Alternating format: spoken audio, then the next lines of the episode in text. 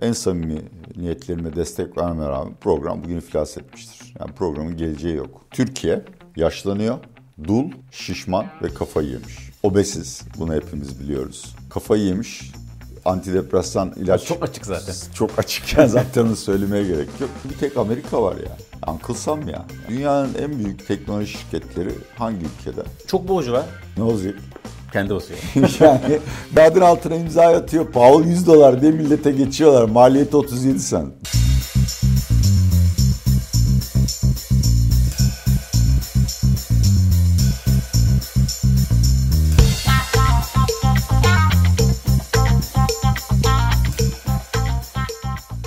Atilla Bey merhaba.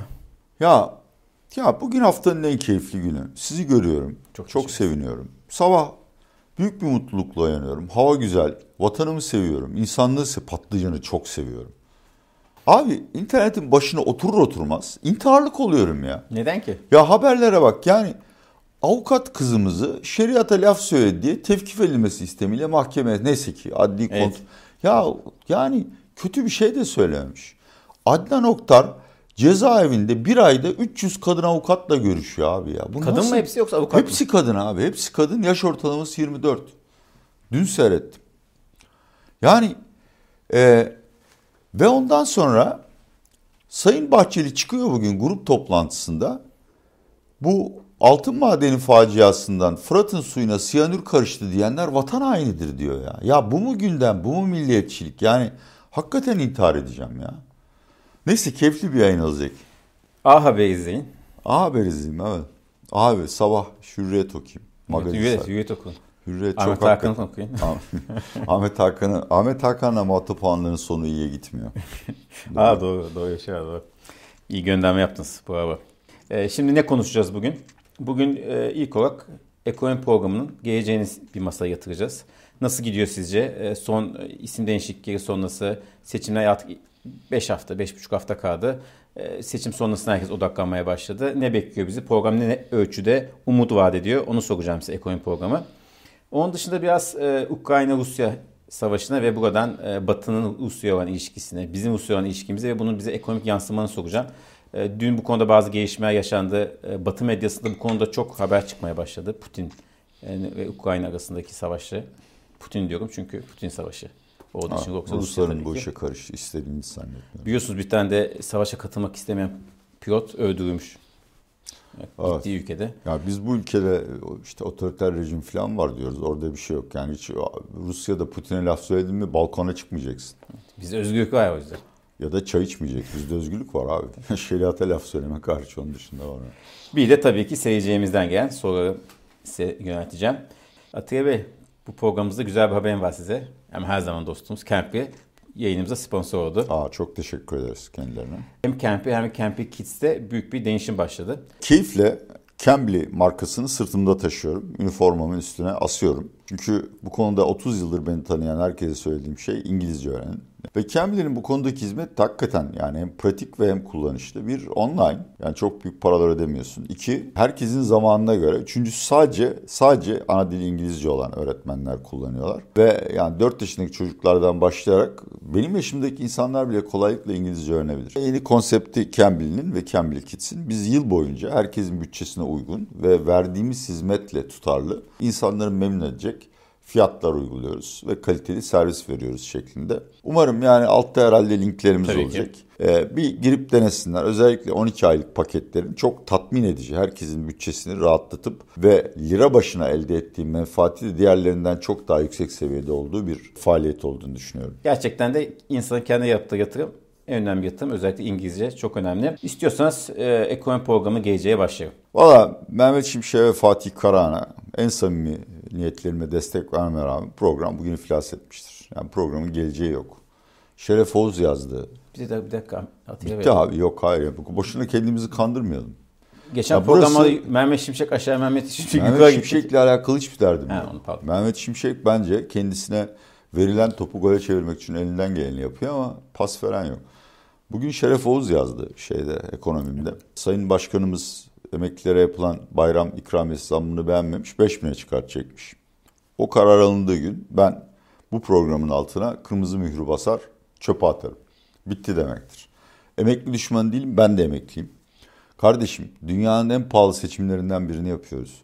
Birisi Hamza Dağ'ın herhangi bir seçim konuşmasında İzmir için yaptığı vaatleri seyretsin.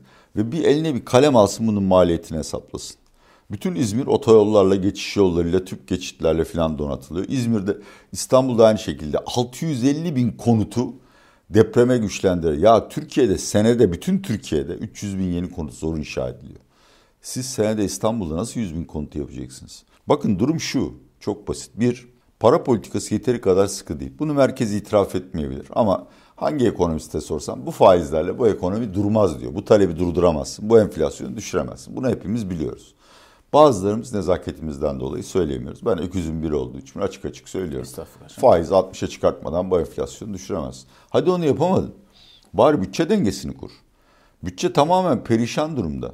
Ya daha ilk ayda 150 milyar lira açık verdik. O da e, gerçeğin çok altında bir rakam. Çünkü 700 milyar lira da emanette depreme harcanmak için bekleniyor.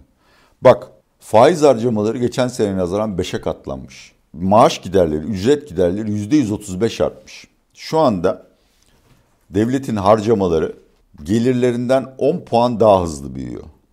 Tabii bu seçime de mahsus değil. Katılaştı bütçe. Yani kesecek yer kalmadı. Ben kaba bir hesap yaptım. Bütçe harcamalarının %75'i kanuna veya taahhüte bağlanmış. Geri kalan %25'in nesini keseceksin? Bütçe harcamalarını kesemezsen bu bütçe açığı devam ediyor ki bu seneki hedef milli gelirin %5'i kadar açık vermek. Ne oluyor? Bir, harcadığın para vatandaşa gidiyor. O da gidiyor bir şeyler satın alıyor. Arz buna yetişemiyor. Enflasyonu patlatıyorsun. İkincisi ne üretirsen üret, ne satın alırsan arkasında enerji yatıyor. İthal malı girdi var. Dolayısıyla cari açığa da mani olamıyorsun. En kötüsü de bu zamları yaptığın zaman enflasyon beklentilerini düşüremiyorsun. Bir anda Merkez Bankası yeteri kadar sko şey yaparız, şunu yaparız, bunu yaparız, asıyor, kesiyor. Öteki tarafta bu sene kaç, ya hangi gruba kaç defa zam yapıldı? Emekliye iki defa, üç defa yapıldı. İşçiye, herkese bağırana zam yapıyorlar yani. Ama seçimden sonra bitecek diye bir... Seçimden sonra bitecek ama Atalan Üsküdar'ı geçmiş bu arada sevgilim. Saray Külliye'nin sponsorluk programı yok değil mi? Ya da şey iletişim başkanı. İletişim başkanı olabilir. İletişim baş. Emekli bayram ikramiyesine zam mı gelecek sene düşüremezsin ki Semih şaka bir yana. Yani o artık kalıcı bir şey haline geldi. Ve bunun eğer 5 bin liraya çıkarsa bütçeye maliyeti bir yıl için 4 milyar dolardır. Ve bu ebediyen denecek. Şimdi kısa vadeli şeyleri söyledim. Çok uzatmayacağım. Bütçe açığı çok acilen ve çok katı tedbirlerle kesilmezse ya da ve veya politika faizini 60'lara 65'lere çekmezsek bu program bitti. Boşu boşuna uğraşmayalım. Kendimizi kandırmayalım yani. Reuters'ın biliyorsun anketini görmüşsünüzdür 2-3 gün önce yayınlandı. Yıl sonu politika faizin 37,5 olması bekleniyormuş. 11 tane kurumdan sadece bir tanesi 45 e, politika faiziyle yıl biteceği 2024'ü bitireceğimizi söylemiş. Ya bu şeye benziyor ben Beşiktaşlıyım ama kim şampiyon olacak dediğinde Galatasaray diyorum. Çünkü önde o gidiyor. Yani o kişiler olması gereken faiz söylemiyorlar. Sayın Erdoğan'ın reaksiyon fonksiyonuna dayalı bir tahmin yapıyorlar. Enflasyonu düşürecek faiz kaç olmalı diye sor. Çok başka bir cevap alırsın. Ya biz bunun hesabını da yaptık. Daha doğrusu ben yapmadım. Yapan birinden duydum. Ona güveniyorum. Taylor kuralı diye bir şey var. En çok kullanılan şey. Orada 60'ların üstüne çıkıyor faiz. Bu enflasyonu düşürecek. Çünkü büyüme de çok hızlı. Bir de uzun vade sorunlarımız var. Hatta bugün makale yazacağım. Para analizi de okuyabilirsiniz. Paraanaliz.com Türkiye'nin bir numaralı ekonomi ve finans haber sitesi. Takip ediyoruz zevkli Ve şöyle başlıyor. Türkiye yaşlanıyor, dul, şişman ve kafayı yemiş. 34 yaşına geldi yaş ortalamamız. Boşanmalar çok hızlı artıyor. Tek başına tek kişilik haneler çoğalıyor. Obesiz. Bunu hepimiz biliyoruz. Kafayı yemiş antidepresan ilaç. Çok açık zaten. Çok açıkken zaten onu söylemeye gerek yok. Ya kardeşim 34 yaşına gelmişiz. Asgari ücret kadar para kazanıyoruz. Sağlık sorunlarımız var. Ve üstelik de bizim arkamızdan gelenler %17'si işsiz, genç işsizliği. Kim ödeyecek bu maaşları? Bütçeden para basarak karşılanacak. Dediğim gibi Mehmet Şimşek ile Fatih Karahan onlara verilen parametreler için ellerinden geleni yapıyorlar ama bu olmaz. Seçimden sonra artık siyaseti bir tarafa bırakıp çok katı kararlar almak zorunda kalacağız. Yoksa sene sonuna doğru burası yine 21 Aralık günlerini konuşmaya başlar. Peki mesela hem faiz indi hem de bütçede çok ciddi bir tasarrufa gidilmedi. Ki o da kolay diye söylediğiniz zaten bütçe yapısını. O zaman daha ne kadar dayanırız? Kışın zorlanırız. Tabii orada biraz da dış parametreler var. Fed ne kadar Tabii. faiz indirecek? petrol fiyatları ne olacak ama dışarıdan bir şok gelmese bile enflasyonu 60'ın altına düşüremezsin. Politika faizini indirmişsin. Mevduat faizi şu anda 50, 45'e düşecek. Millet yine dövize dönecek. Bir süre sonra bankaların döviz olmadığını anlayıp ya da Merkez Bankası rezervi azalınca parayı kasasına yastık altına taşıyacak ve oyun bitti ee, yeni yeni jeton atın. Peki bu noktada bu konuda son soru şöyle soracağım. Muhakkak izleyeceğimizden bazı yorum kısmına şunu yazacaktı. Atilla Bey 2023 seçimlerinden önce de aynı şeyi söylediniz. İşte hatta Ray Brunson krizinde veya Covid zamanında benzer şeyleri söylediniz ama bir şekilde idare ettik. İşsizlik artmadı. Ekonomi döndü. Büyüme rakamları yüksek geldi. E tamam biraz geri adaletsizliği oldu. Enflasyon oldu ama onu da idare ediyoruz. O. Yine benzer bir şekilde atlatamaz mıyız? Bu kudretli iktidarımız sayesinde. Ya yani atlatmak kelimesine bağlı. Hani derler ya korkaklar her gece kahramanlar bir kere ölür diye. Yani bu yaşamsa böyle sürünürüz. Hani ne olacak ki? Türkiye'nin batmasından neyi kastediyoruz? Yani bir gün ülkede bütün mevduata el koyacaklar, bankalar kapanacak, İngiliz savaş gemileri İstanbul açıklarına demir mi atacak? Ondan mı bahsediyoruz yani? Daha batmışız ne kadar batacağız ya? Ya işte son asal anketine göre halkın %69'u ekonomik yönetimin kötü olduğunu ve Erdoğan'ın suçlu olduğunu söylüyor. Yine oy veriyoruz. Yine Metropol anketi galiba. Umarım yanlış söylemiyorum. Sencer abi kızar. Gençlerin %74'ü yurt dışına kaçmak istiyor. Yani bana ben batma... De bir, ben de TÜİK anketi söyleyeyim. Bana, bana batmanın tarifini yap Nazan. Ben TÜİK anketi söyleyeyim. %52'si mutluymuş Türkiye'de. Tabii. E, tabii. Tabii. Tabii. TÜİK öyle. Çünkü şükretme geleneği var. Evet. Peki şimdi buradan ikinci konumuza geçeceğim. Bunu daha çok konuşacağız zaten. Konuşuyoruz her hafta. Pazartesi günü yine borsa çok güzel açılmıştı. %1,5'a yakın primliydi.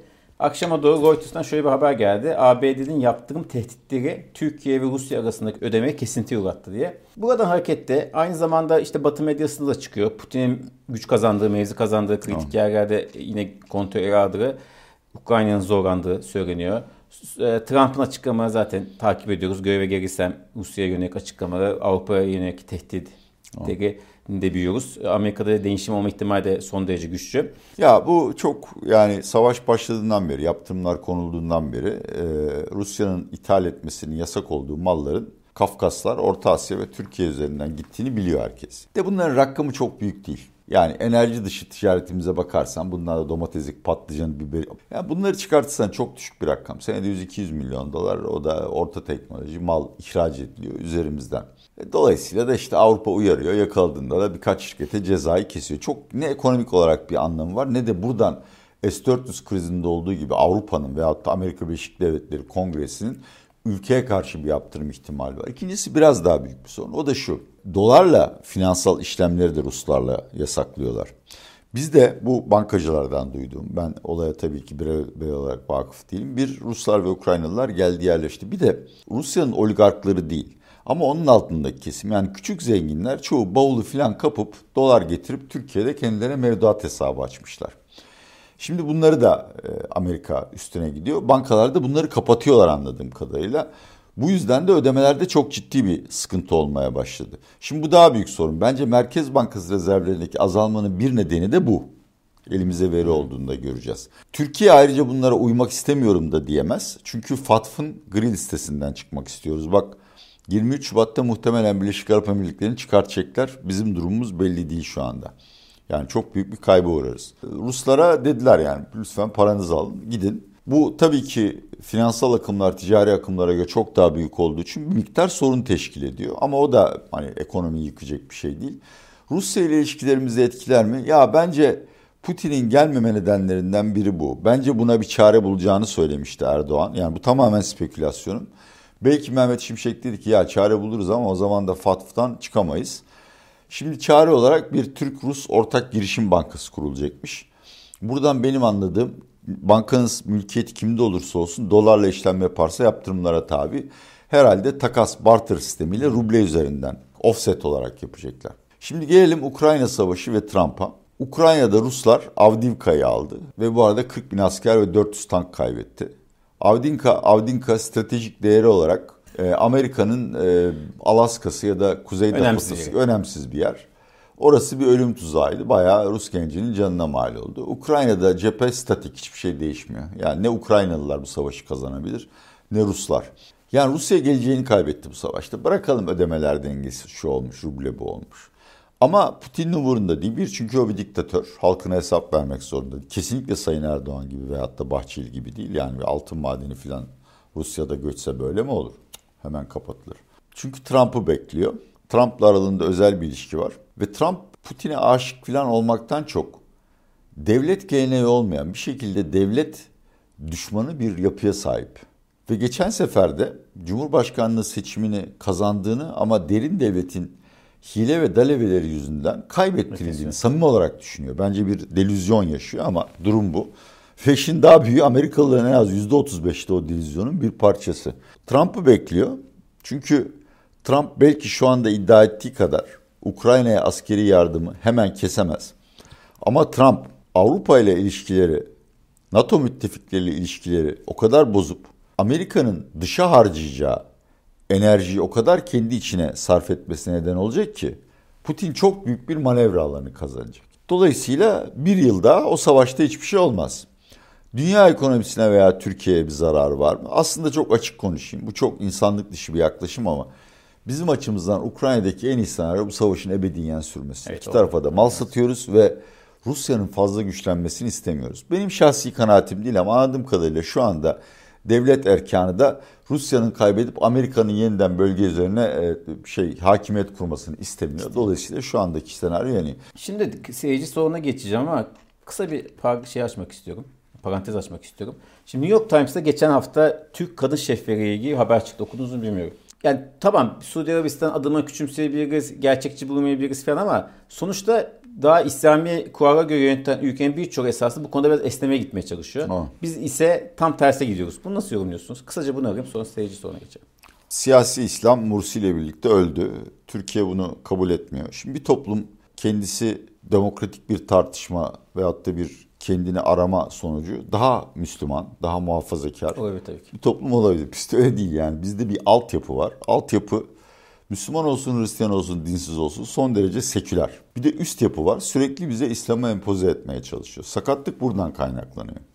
Evet dediğinde son derece haklısın. Ben Müslümanlığın Hristiyanlıktan, Budizmden falan iyi veya kötü olduğunu söyleyemem. Dinle hiçbir alakam yok ama bence çaba şu olmalı. Yani biz din olarak kabul ettiğimiz, benimsediğimiz değerlerden taviz vermeden Batı medeniyetine ve Batı'nın ekonomik refahına nasıl kavuşabiliriz?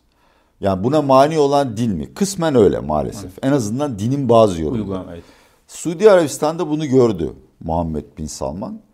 Yavaş yavaş dinin özüne dokunmadan veyahut da işte dinden yararlanan aşırı dinci grupların menfaatlerine zarar vermeden bir açılım yapıyor.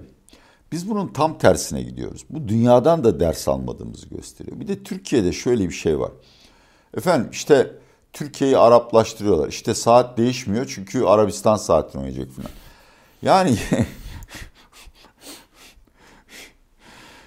ya öyle bir şey yok. Türkiye'de hakikaten katı dinci ideolojide demiyorum. Türkiye maalesef Türkiye'de AKP ve Erdoğan dini iktidarda kalmanın bir numaralı aracı olarak kabul etti. Tabii ki ebediyen iktidarda kalmak istiyorsa o zaman dini kuralların herkes tarafından benimsenmesi lazım. Yani siz kimsenin kullanmadığı bir araçla hiçbir şey yapamazsınız.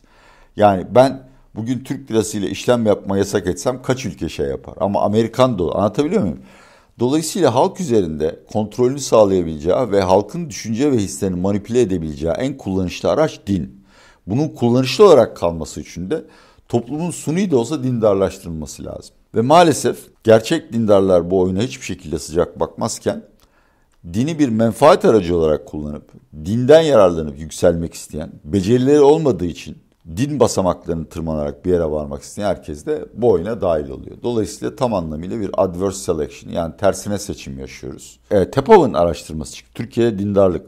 Evet. Bunu daha önce konuda da yapmıştı. Aynı sonuçlara varıyor. Yani dindarlıkla ilgili ritüellerden dindarlıkla ilgili hislere kadar her şeyin Türkiye'de yavaş yavaş gevşediğini ve kaybolduğunu görüyoruz. Ama görüntü tamamen ters tabii. Şimdi seyirci sorumuza geçelim. Zordan mı başlamak istersiniz, kolaydan mı? Benim için zor yok yavrucuğum. O zaman enflasyon kaç yılda makul seviyeye düşer?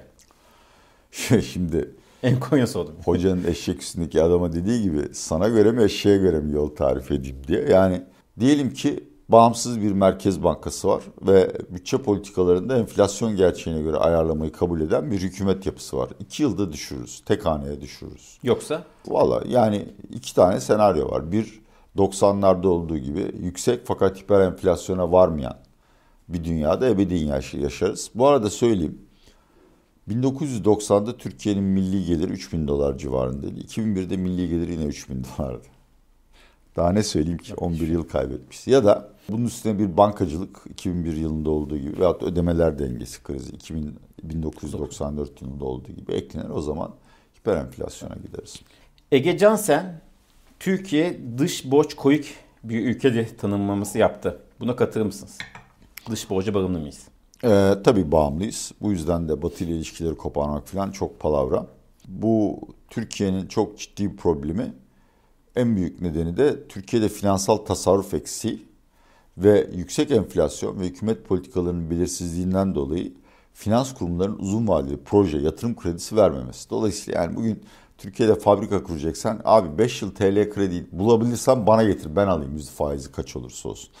O yüzden sürekli dışarıdan kullanıyoruz. Yani Türkiye'nin kendine yeterli olması, cari açığı sürdürülebilir hale getirmesi lazım ki bunun oranı milli geliri %3'ün üstünde olmaz diye düşünüyorum. Şu anda tasarruf oranımız milli gelirin %30'u gözüküyor. Allah TÜİK'e ne, ne diyorsa desin yani. Bence finansal tasarruflar %20'nin üstünde değildir. Bunun 10 puan falan yükseltilmesi lazım. Yükselmesi lazım bir şekilde. Mehmet Şimşek niye Türkiye hiç el atmadı? Ya Merkez atmadım atamadım yani. Şimdi Mehmet Şimşek'in hani mesela Gaye Erkan da Mehmet Şimşek'in tercih edilmiş en azından öyle söyleniyor. Yani dikkat edersen yalnız orada değil diğer kilit bakanlık ve kuruluşlar mesela BOTAŞ'ın başındaki insan filan da Mehmet tabii Şimşek. Tabii BDDK'nın başı bir yani. Tabii tabii o yüzden ama yani dediğim gibi Mehmet Şimşek bence mükemmel yani. Dört dört. Topa ödek mi? Topa ödek mi? Yok değil. Ben bence e, yani Erdoğan seçimlerde arzu ettiği başarıyı kazanırsa Mehmet Şimşek al ekonomiyi ne yaparsan yap ben hiç ilgilenmiyorum diyecek. Ev ihtiyacım var. Çünkü kiralar çok yüksek demiş bir seyircimiz. Gerçekten de öyle. E, kira o kadar yüksek ki insan ev arası geliyor ama ev almak da mümkün değil tabii. Ev almak için 2025'e kadar bekleyeyim mi? Beklesin. Bu sistem yani hiper enflasyona da gitsek doğru dürüst bir istikrar programı da uygulansa bu konut şey yürümez ya. O konutun şeyi fantazisi bambaşka. Yani e, Türkiye'de bir konut çılgın Ahmet abi. O bitti burada. ama artık zaten. İyi bitiyor yani. Bayağı bitti tabii canım. Bitti. Tabii onu söylüyorum zaten yani.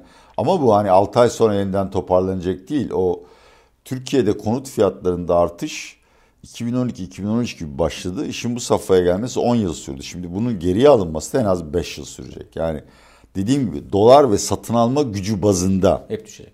Hep düşecek. Hele bir de bu yeniden yani kentsel dönüşüm başlarsa hesapla abi senede 100 bin konut.